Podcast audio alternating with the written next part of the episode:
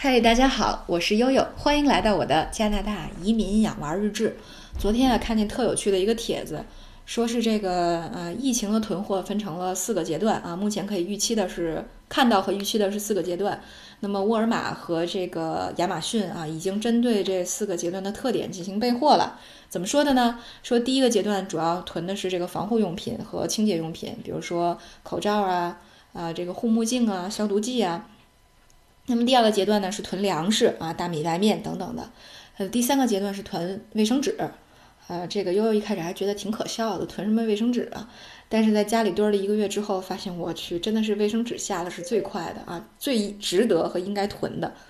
那么第四个阶段呢，他们预测是将囤这个剪发的用品和染发膏。所以呢，沃尔玛和 Amazon 已经行动起来了。好吧，呃，不得不说哈，这个虽然说剪发是一个不那么必要的生活中的一部分，但是如果到了一定的阶段不剪发啊，无男女老少可能都很难受，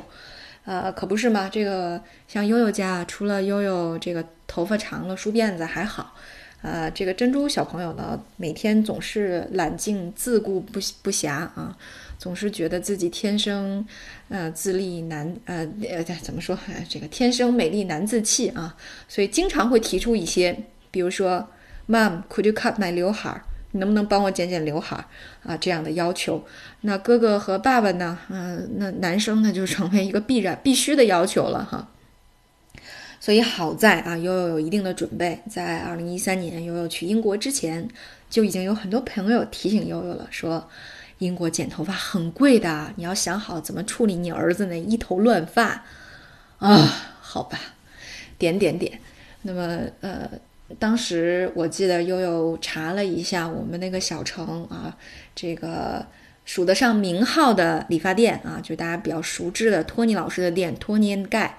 啊。当时一个男生的头型啊，剪一个头发比较简单的造型是五十七磅，相当于人民币五百七十元啊。真的是吓坏悠悠的小心肝了，所以呢，在去英国之前，悠悠就淘宝了一套剪发的这个剪刀啊。那么还有呢，就是找这个自己非常熟悉的托尼老师啊，要了这个呃剪头发的时候这个盖布和这个呃围脖子的那种纸，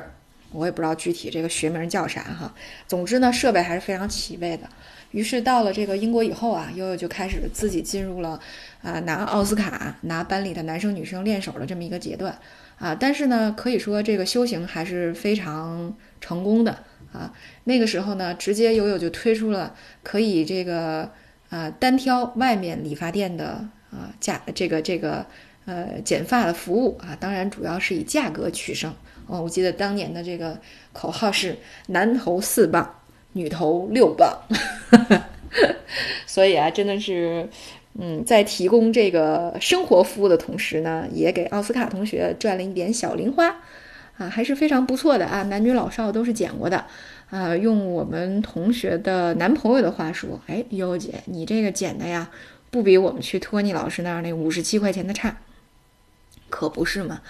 给男孩推头其实是木有技术含量的，对于我们这种资深人士。啊，所以呢，到了加拿大以后啊，这个剪头发啊，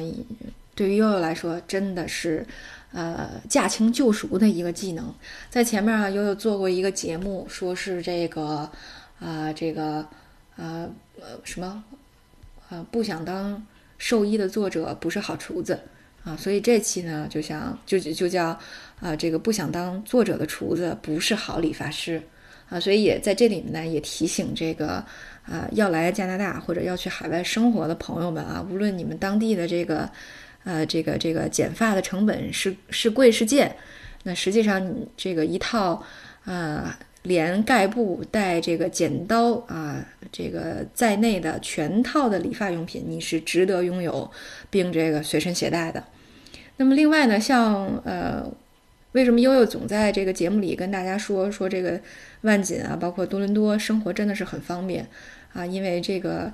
呃，你可以找到各种各样的这个华人开的理发店，还是呃非常便宜经济的。比如说，呃，男生女生剪头啊，如果你这个只是去剪头发的话，大概是十刀呃一次。那么如果有这个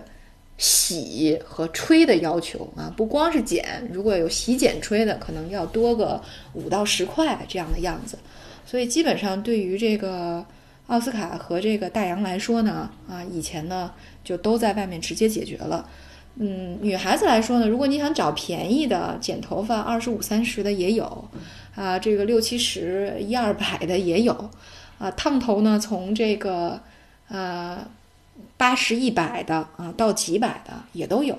所以实际上这边的这个价格呀，呃，从这个比较惠民的，啊，到这个走高端时尚路线的，其实选择还是蛮多的啊。包括你还可以除了这种华人的美发，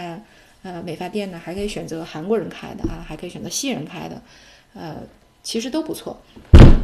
呃，所以在这里呢，也跟大家汇报一下这个生活中小小的细节啊，能够这个便利大家的生活啊，便利大家的这个相关的选择。好，那今天就到这里啊，我们下次再见，我是悠悠。